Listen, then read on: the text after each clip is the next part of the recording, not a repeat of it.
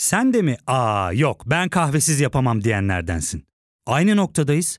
İlk ve tek kahve üyelik uygulaması Frink'le tanış. Hem bütçeni koru hem de hiç bitmeyen kahvenin tadını çıkar. Yakınlarından terapinin onlara ne kadar iyi geldiğini dinlesen de kendin için bir şeylere başlamak zor geliyor olabilir. Ya da sevdiklerine yardım etmeye istekliyken kendi ihtiyaçlarını görebilmek. Hayvel, uzman psikologlarıyla kendi ihtiyaçlarını bulmanda sana destek olacak. Terapi yolculuğuna başlamak için detaylı bilgi bölümün açıklamalarında. Ankara Cumhuriyet Başsavcılığı 2014'te gerçekleşen Kobani olayları ile ilgili yeni bir operasyon başlattı. Operasyonla 82 kişi gözaltına alındı. Gözaltına alınanlar arasında Altan Tan, Kars eş başkanı Ayhan Bilgen ve Sırrı Süreyya Önder de var. Operasyon niye yapıldı, Kobani olayları neydi bakacağız.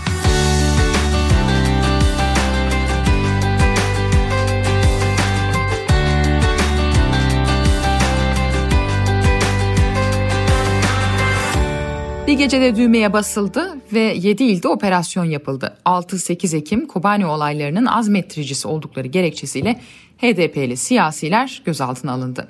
Ankara Cumhuriyet Başsavcılığı operasyonun ayrıntılarını bir basın açıklamasıyla duyurdu. Açıklamada Kobani eylemleri sonrasında nitelikli adam öldürme, adam öldürmeye teşebbüs, yağma gibi suçlardan PKK yöneticileriyle kimi siyasi partililer hakkında soruşturma başlatıldığı, HDP eski eş genel başkanları Selahattin Demirtaş'la Figen Yüksekdağ hakkında tutuklama kararı verildiği hatırlatıldı. Biliyorsunuz Ankara Cumhuriyet Başsavcısı Yüksel Kocaman geçtiğimiz günlerde evlenmiş ve Cumhurbaşkanı Erdoğan'ı sarayda eşiyle birlikte ziyaret etmişti.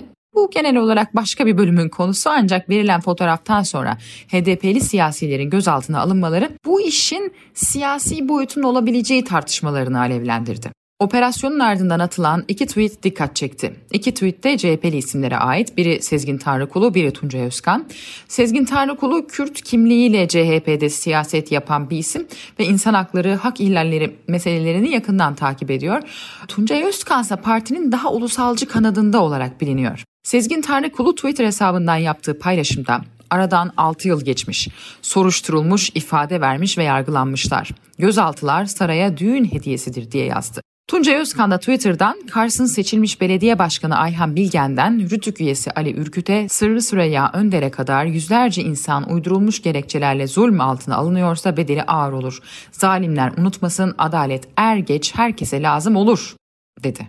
Operasyonla ilgili yapılan tarafsız analizler genellikle operasyonun amacının HDP'yi kriminalize etmek ve muhalefet ittifakını dağıtmak olduğu şeklinde.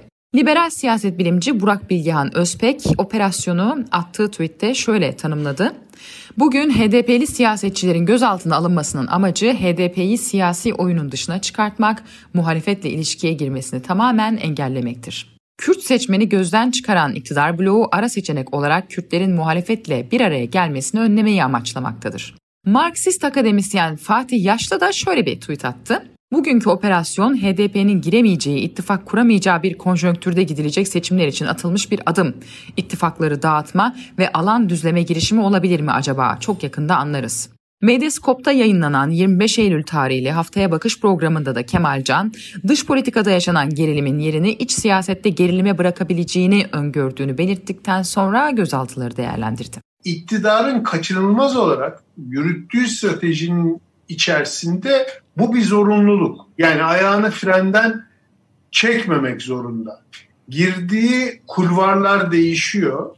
Hamle ettiği başlıklar değişiyor. Bir başlıkta bir sıkıntı e, doğduğu zaman orada belki bir gaz kesiyor gibi e, davranıyor ya da geri adım atıyor gibi görünüyor.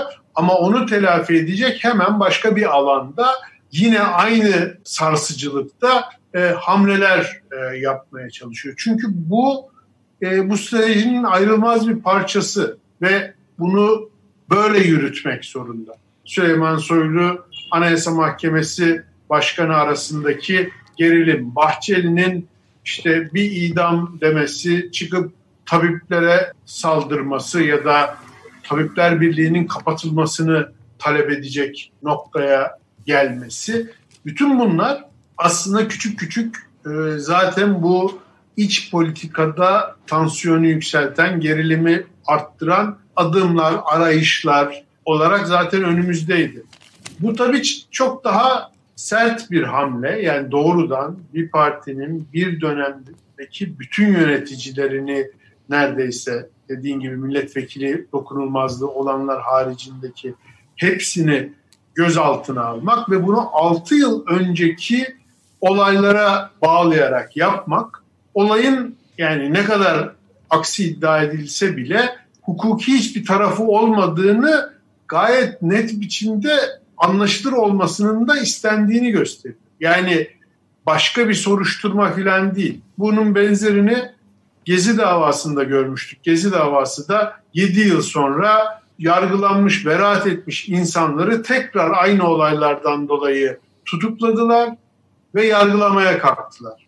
Ve onun da hukuki olmadığını biliyorduk ve hukuki süreçte çok yine skandal biçimde noktalandı. Aynı biçimde bugün de 6 yıl önce bir kısmı bu konuda tutuklanmış ve yargılanmış. Mesela biraz önce ismini saydığın Ayhan Bilgen bununla ilgili Anayasa Mahkemesi'nden tazminat kazandı. Yani haksız tutukluluk nedeniyle çünkü katılmadığı bir parti toplantısı nedeniyle tutuklanmıştı. Bundan dolayı soruşturma geçirdi, yargılandı. Bu yargılamanın haksız olduğuna Anayasa Mahkemesi hükmetti ve tazminat kararı verdi. Yani dolayısıyla şimdi aynı nedenle yani daha önce devletin hukuksuz davrandığı için tazminat ödediği bir soruşturma nedeniyle tekrar Ayhan Bilgen'i gözaltına alıyorlar. Yani bütün bunları bir araya getirdiğimizde yani böyle kitabına uydurmak, kılıfına uydurmak, hukuki bir mesnet icat etmek filan arayışlarının artık tamamen bittiğini hatta çok açık biçimde ya hukuk hukuk değil mesele siz olayı anlamadınız. Biz bunu yaparız. İstediğimiz zaman yaparız, ihtiyacımız olduğu zaman yaparız. Zaten birazdan Kobani olaylarının başlangıç sürecine bakacağız ancak Ayhan Bilge'nin tutuklanmasıyla ilgili bir anekdot aktaralım. 6 Ekim 2014 tarihinde HDP'nin resmi Twitter hesabından parti yöneticileri MYK toplantısı yaptıkları ve Kobani'ye destek için eylem çağrısı yaptıklarını belirtiyorlar. Zaten tutuklanan HDP'li yöneticilerin çoğu da bu toplantıda yer alan MYK üyeleri. Ancak Ayhan Bilgen bu toplantıda yok. Aslında kendisi benzer bir suçlamayla 2016 yılında tutuklanmış ve bir süre tutuklu kalmıştı. Bu suçtan yargılanmış, beraat etmiş. Beraat ettiği süreç sonrasında Anayasa Mahkemesi'ne başvurmuş ve haksız yere hapiste tutulduğu için 20 bin lira tazminat kazanmıştı. Devam edelim. CHP Genel Başkanı Kemal Kılıçdaroğlu HDP eş genel başkanı Mithat Sancar'ı arayarak geçmiş olsun dedi ve hükümet siyasi çıkmazda onun için bu operasyonları yapıyor dedi yanınızdayız mesajını verdi. Konuyla ilgili bir çağrı CHP milletvekili İlhan Cihaner'den geldi. CHP'li İlhan Cihaner, Millet İttifakı liderleri CHP Genel Başkanı Kemal Kılıçdaroğlu ve İyi Parti Genel Başkanı Meral Akşener'le Saadet Partisi Genel Başkanı Temel Karamollaoğlu ve Türkiye İşçi Partisi Genel Başkanı Erkan Baş'ın HDP'yi ziyaret etmesi çağrısında bulundu. Çağrısı karşılıksız kalınca Cihaner kendisi HDP'yi ziyaret etti. Hükümete yakın gazetecilerse operasyonu devlet erteler ama unutmaz diyerek açıklıyorlar. Hükümeti destekleyen kalemlerden Abdurrahman Uzun gözaltılarla ilgili şöyle bir tweet attı. 6-8 Ekim ihanetinin hesabının sorulmayacağını mı sanıyordunuz? Sen bu devlete hainlik edeceksin sana hesabı sorulmayacak öyle mi? Yok böyle bir dava. Size de zamanı geldiğinde ağ babalarınıza da bu hainliklerin hesabı sorulacak. Habertürk'te yayınlanan Enine Boyuna programında gazeteci Metin Özkansa şunları söyledi. 6 yıldır devam eden soruşturmada çünkü bu olay kapanmış bitmiş değil devlet görevini yapmasa bugün biz burada otururduk. Başka bir şeyden olmuş olsaydı. Kardeşim devletimiz uyuyor mu ya?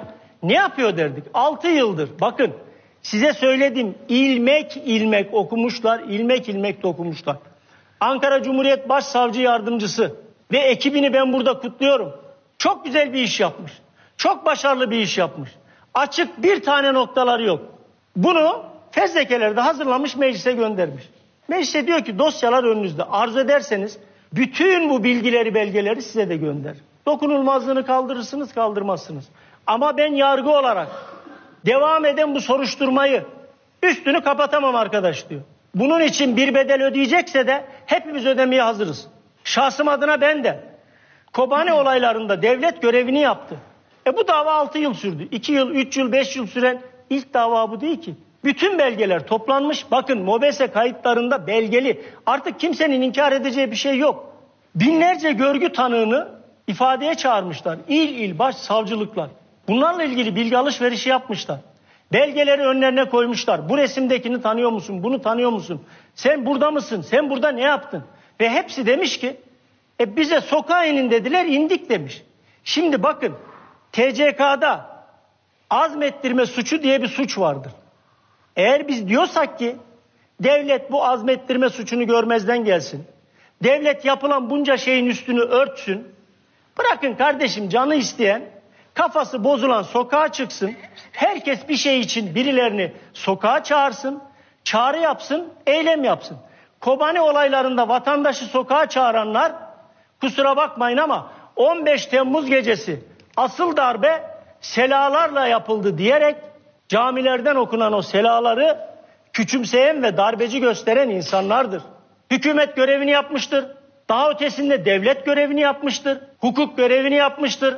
Ankara Cumhuriyet Başsavcılığı görevini yapmıştır. Peki. Bir kez daha söylüyorum. Başta Yüksel Kocaman olmak üzere ve bu davaya bakan saygıdeğer başsavcı yardımcısı olmak üzere yüzlerce binlerce emniyet görevlisi ve yargı görevlisi ilmek ilmek günlerdir uykusuzlar.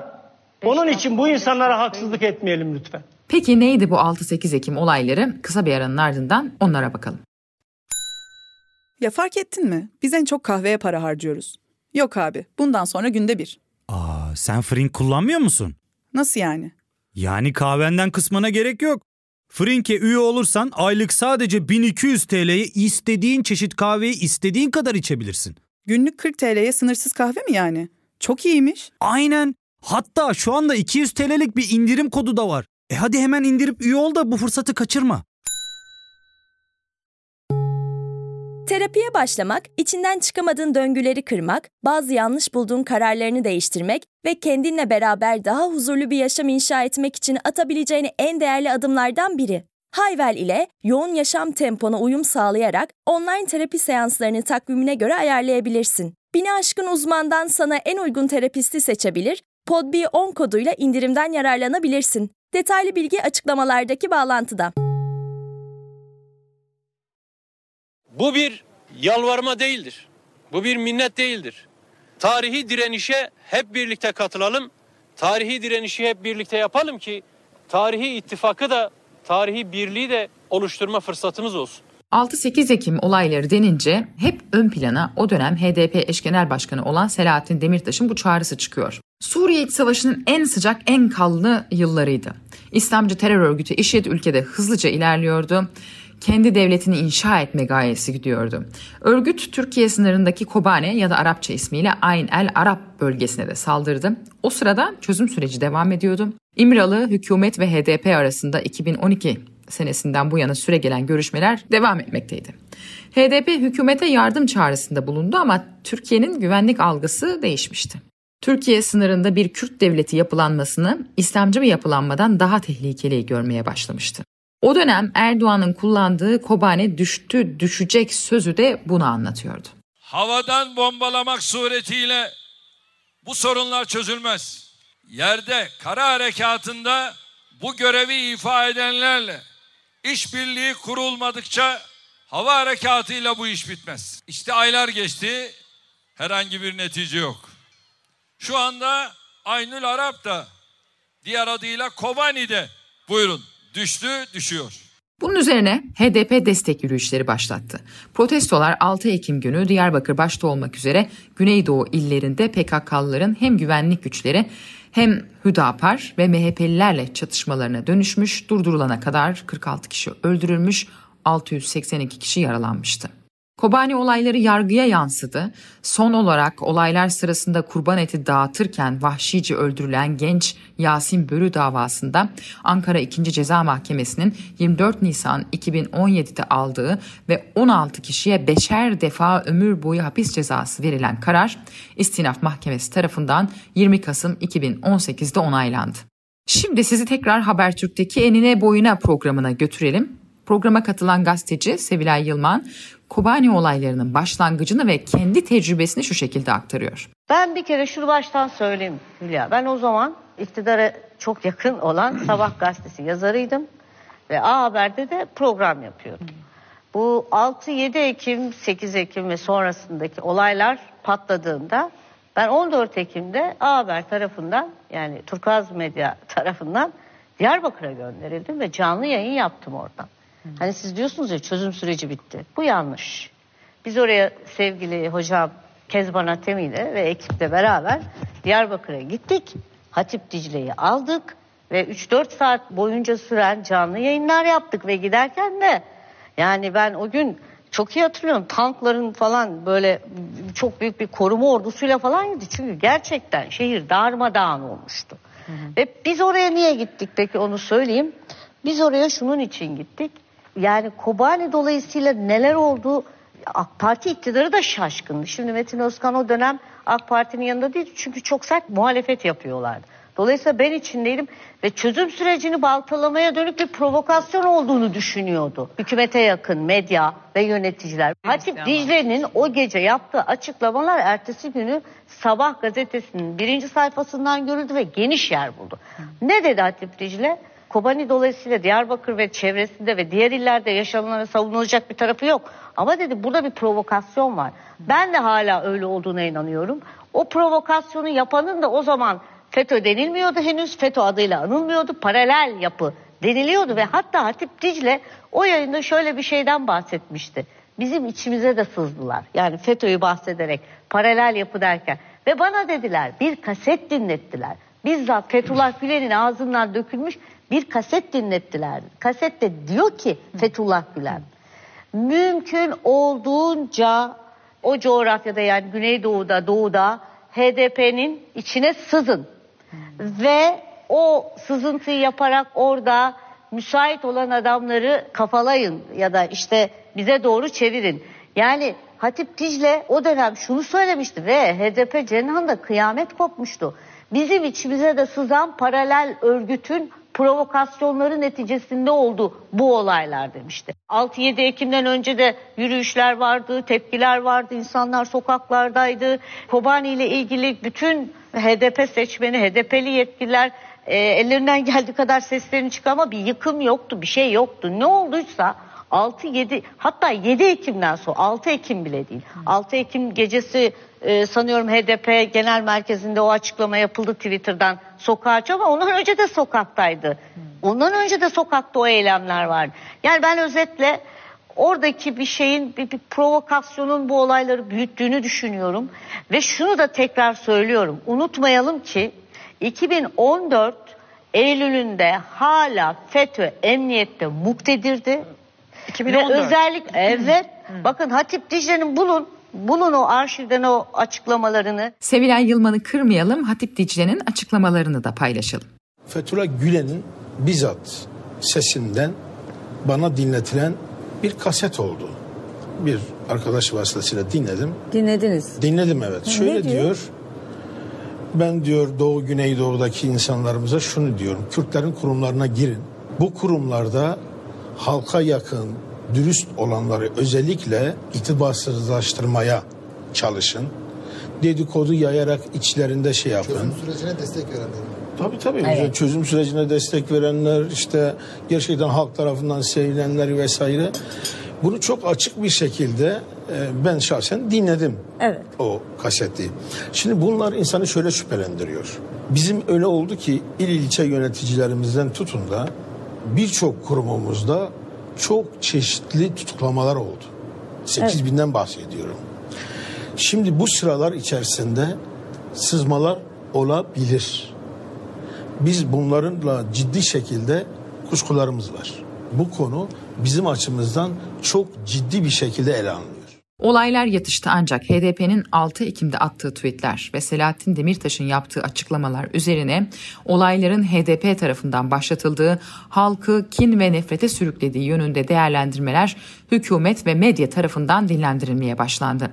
Selahattin Demirtaş 14 Ekim 2014'te mecliste yaptığı grup toplantısında Kobani'de yaşananlara gelmeden önce hükümetin Suriye politikasını, bu politikanın çözüm sürecinin etkilerini anlattıktan sonra 6-8 Ekim olaylarına kadar olan süreci de aktarmıştı.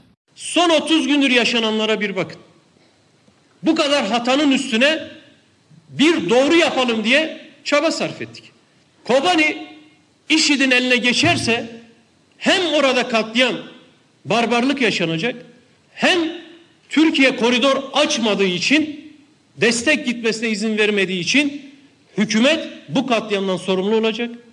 Türkiye'deki 15-20 milyon Kürdün başta olmak üzere vicdanı onuru olan herkesin büyük bir kırılma yaşamasıyla karşılaşacağız ve içerideki süreç tümden bitecek. Bu kırılmanın üzerine oluşacak güvensizlikte süreci yürütmek imkansız hale gelecek. Bütün bu kaygılarla biz tam 23 gün hükümetle diyalog yürüttük. Şu düzeyde bu düzeyde. Sayın Başbakan da dahil olmak üzere kaymakamından başbakana kadar bütün düzeylerde görüşme yaptık. İşin ciddiyetini, önemini anlatmaya çalıştık. Bütün korkumuz IŞİD'in Kobani düşürmesi karşılığında ortaya çıkacak reaksiyondur. Biz halklarımızın göreceği zarardan korktuk. Biz halklarımızın karşı karşıya kalacağı felaketten korktuk. Biz IŞİD'den, bizim halkımız IŞİD'in barbarlığından korkmadı. Sizin bu zalimce politikalarınızdan utandık. Kardeşiz diye bin yıllık kardeşlik teranesi adı altında yaptığınız hakaretlerden, küfürlerden, tehditlerden utandık. Ortada bir ayıp varsa budur işte. Kobani'de bakın çağrı yaptığımız akşam Merkez Yürütme Kurulumuz olağanüstü toplantı halindeydi. Ne yapabiliriz diye dört bir koldan arayış içerisindeydik. Bir acil imdat çağrısı geldi oradan. Mürşit Pınar sınır kapısına birkaç metre kaldı. O sınır kapısını almak üzereler. Acil desteğe ihtiyacımız var dediler. Ne yapıyorsanız yapın. Bu Mürşit Pınar alınırsa artık Kobani'de başka bir aşamaya, Türkiye'de başka bir aşamaya geçilecek. İki şey yaptık arkadaşlar. Bir, halkımızdan yardım istedik. Halkımızdan acil destek istedik. İki, hükümetle temasa geçtik. Aynı saatlerde. Mürşit Pınar'da IŞİD kapıyı ele geçirmek üzere halkımız sokağa çıksın ve IŞİD'i protesto edip şu koalisyonun uçakları hem vurmuyor hem orada boş boş dolaşıyor hem de hükümet duyarsız kalıyor. Bunu teşhir etsin istedik. Aynı saatlerde hükümetle de temasa geçtik. Durum ciddidir. Ne yapılacaksa, konuştuğumuz ne varsa, sizin PYD ile konuştuğunuz ne varsa, atılacak ne adım varsa bu gece atılsın istedik. Yarın Kobani diye bir şey olmayabilir. Yarın Mürşit Pınar IŞİD'in eline geçmiş olabilir. Konuşacak bir şey kalmayabilir. Bu telaşla bu imdat çağrısına yapmamız gereken şekilde onurlu bir partinin, halkının yanında olacak bir partinin yapacağı en onurlu tutumu gösterdik. Halkımızla birlikte sokağa çıktık. Yaptığımız budur. Ve halen o çağrının arkasındayız ki o çağrıyla birlikte bütün dünyada insanlar ayağa kalkınca koalisyon uçakları sabaha doğru işit mevzilerini vurmaya başladılar. İlk defa Kobani'nin etrafını vurmaya başladılar. Teşhir oldular çünkü. 40 tane ülke bir araya gelmişler, koalisyon kurmuşlar. Fakat Kürtler orada kaybetsin diye hepsi izliyor. Biz o ülkeleri teşhir etmek istedik. Türkiye'de dahil olmak üzere. Kobani düşmeyecek. Kobani her türlü yardım yapıyoruz diyenleri de teşhir etmek istedik. Yaptığımız şu kadar yardım için bile asla burnumuzu kıvırmadık. Önemlidir dedik. Teşekkür ettik. Devam etsin diye bütün açıklamalarımızı mutedil bir dille yaptık. Görüşmeler olumludur dedik. Çözeceğiz dedik. Hükümetle işbirliği yapalım. El ele çözelim mesajları verdik. Bunları yapmadık mı? Tek bir hakaret, tehdit, tek bir şiddet çağrımız oldu mu? Bütün bu süre zarfında açıklamalarımızı izlediniz. Ne yaptık? Çözüm olsun diye Türkiye ile birlikte muhalefet iktidar el ele verelim, çözelim diye yapmamız gereken ne fedakarlık varsa sonuna kadar yaptık. Ve biz bütün bunları yaptık diye şimdi katil olduk, iki yüzlü olduk. İki yıldır bu katliamları iki yüzlülüğü yapanlar ülkenin sahibi oldular. Biz bu ülkede öteki olduk, düşman olduk. Bunlar vatansever oldu. Bütün bu kana eli bulaşmış olanlar hümanist oldu. Değerli kardeşlerim, bakın ısrarla açıklamalarımızda belirttik. Biz kimseye vurun, kırın, yakın, öldürün çağrısını ne yaptık, ne örgütledik, ne teşvik ettik. Bütün arkadaşlarımız bu gösteriler doğru demokratik bir zeminde gerçekleş, gerçekleşsin diye o akşam bütün sahalara dağıldılar. Yüz binlerce, milyonlarca insan sokaklara indi. İşide karşı protesto gerçekleştirdi. Nereden başladı provokasyon? Kim tetikledi? Kusura bakmayın. Efendim bilmemiz lazımmış. Senin dört tane maaşlı istihbarat örgütün var. MİT var, Genelkurmay istihbarat var, Emniyet istihbarat var, Jandarma istihbarat var. Senin haberin yoksa benim haberim nasıl olacak? Madem bu provokasyonlar örgütlenmiş, sen bu dört istihbarat örgütüne rağmen bilmiyorsan HDP nasıl bilecek? Biz miyiz sorumlusu? Madem provokasyon var, madem bunu gördün, o halde ilk günden HDP ile el ele verip neden sorunu çözmek için uğraşmadın da sınıra gidip Kobani düştü düşecek misliyle karşılık vereceğiz açıklamalarını yaptınız? İstihbarat sizin, devlet sizin. Ya değilse de bilelim. Bütün bu istihbarat sizi aldattı, kandırdı, yanılttıysa bilelim. Bingöl'de olduğu gibi yanlış bilgi yönlendirmeyle sizi tuzağa düşürdülerse bilelim. Bunları çıkın açıklayın. Ama biz sanki vurun, kırın, yakın, öldürün emrini vermişiz gibi kürsülerden bizi katil ilan edemezsin. Hele hele Cumhurbaşkanı olarak sen hiç edemezsin. Roboski'nin katliam emrini veren, Gezi direnişinde katliam emrini veren, Mart 2006'da Diyarbakır'da katliam emrini veren, çocuk da olsa kadın da olsa gereğini yapın diyen, 140 çocuğu sadece gösterilerde öldürme emrini veren biri olarak sen bize Türkiye'de en son katil diyecek adamsın. Sen bunların hesabını ver önce. Biz çıkıp çağrı yapacağız. Bunun için çaba sarf edeceğiz.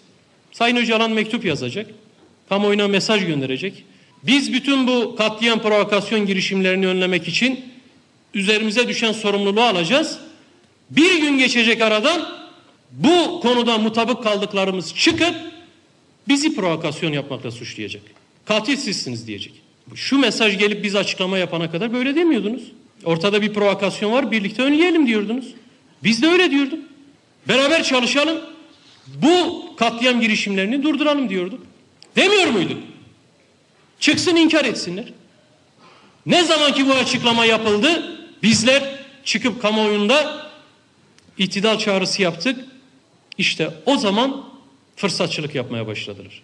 Ve üç gündür bütün medya organlarıyla Cumhurbaşkanı bizzat günde üç miting yaparak her konuşmada bize hakaret ederek, tehdit ederek maaşlı gazetecilerine, televizyoncularına talimat vererek küfürlerle, hakaretlerle, tehditlerle bu süreçte sindirmeye çalışıyorlar. Olup bitenlerden neredeyse bütün Orta Doğu'da olup bitenlerden HDP'yi sorumlu tutacaklar.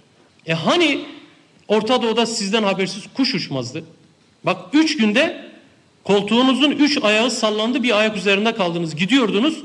Yine bizim çabamızla bütün bu süreci toparladık. Bu mudur karşılığı?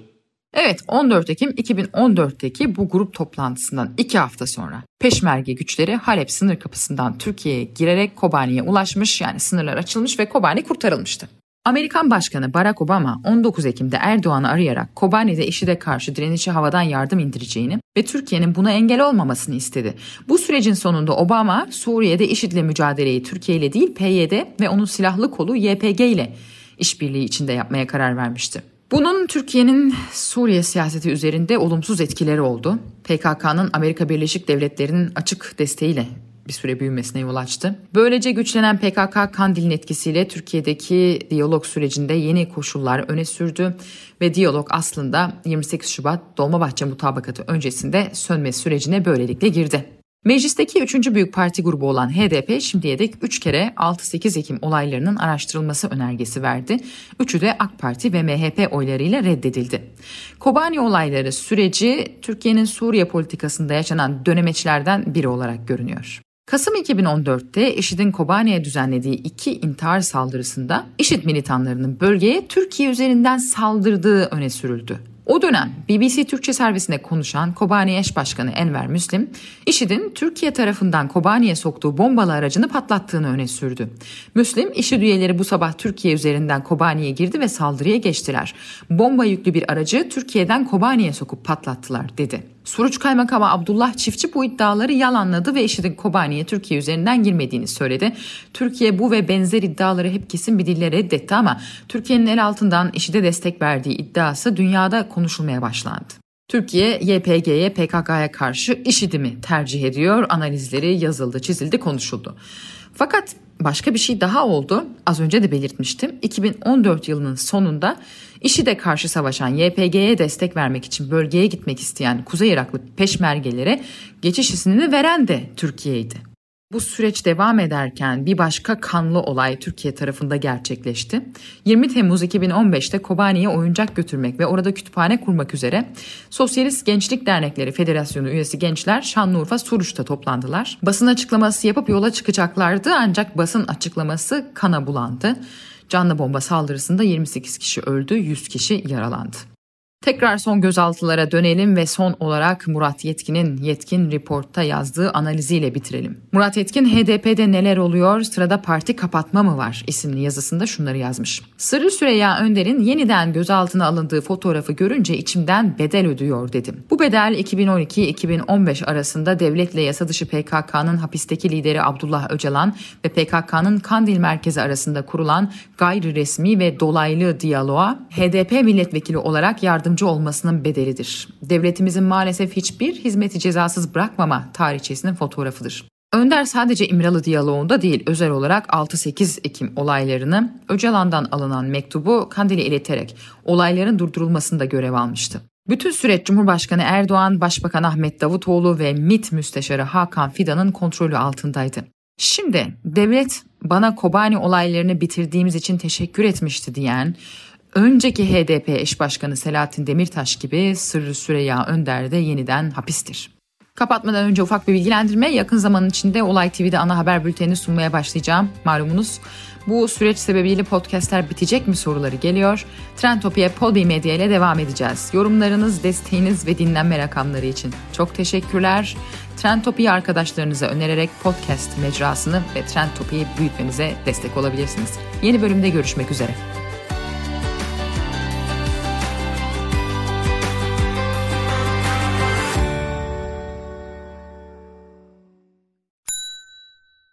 Ve tek kahve üyelik uygulaması Frink, 46 ildeki 500'den fazla noktada seni bekliyor.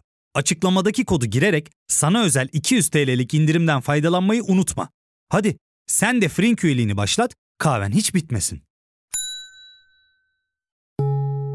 Hem bugününe hem yarınına katacaklarıyla terapi yolculuğuna ve daha iyi hissetmeye bugün Hayvel ile başla. Açıklamadaki linkten Hayvel'i indir, ücretsiz tanışma görüşmelerinin ardından bütçene uygun seans paketini seç ve terapi yolculuğuna başla.